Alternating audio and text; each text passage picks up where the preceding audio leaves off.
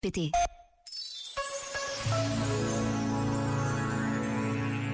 O calor faz-nos sentir falta de uma brisa, assim como o sol intenso nos pede o consolo de uma sombra.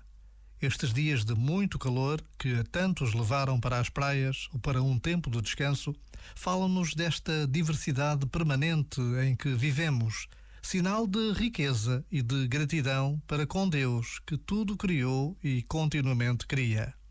Por vezes, basta a pausa de um minuto para nos sentirmos gratos e felizes por tudo o que temos. Este momento está disponível em podcast no site e na app.